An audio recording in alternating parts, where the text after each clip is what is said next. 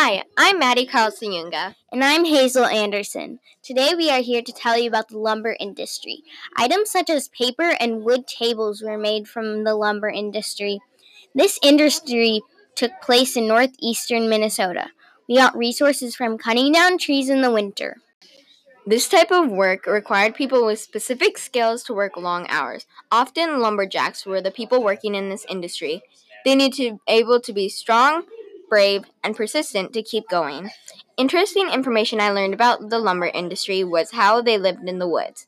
They lived in crowded cabins made with bunk beds and made of straw and the same food almost every day.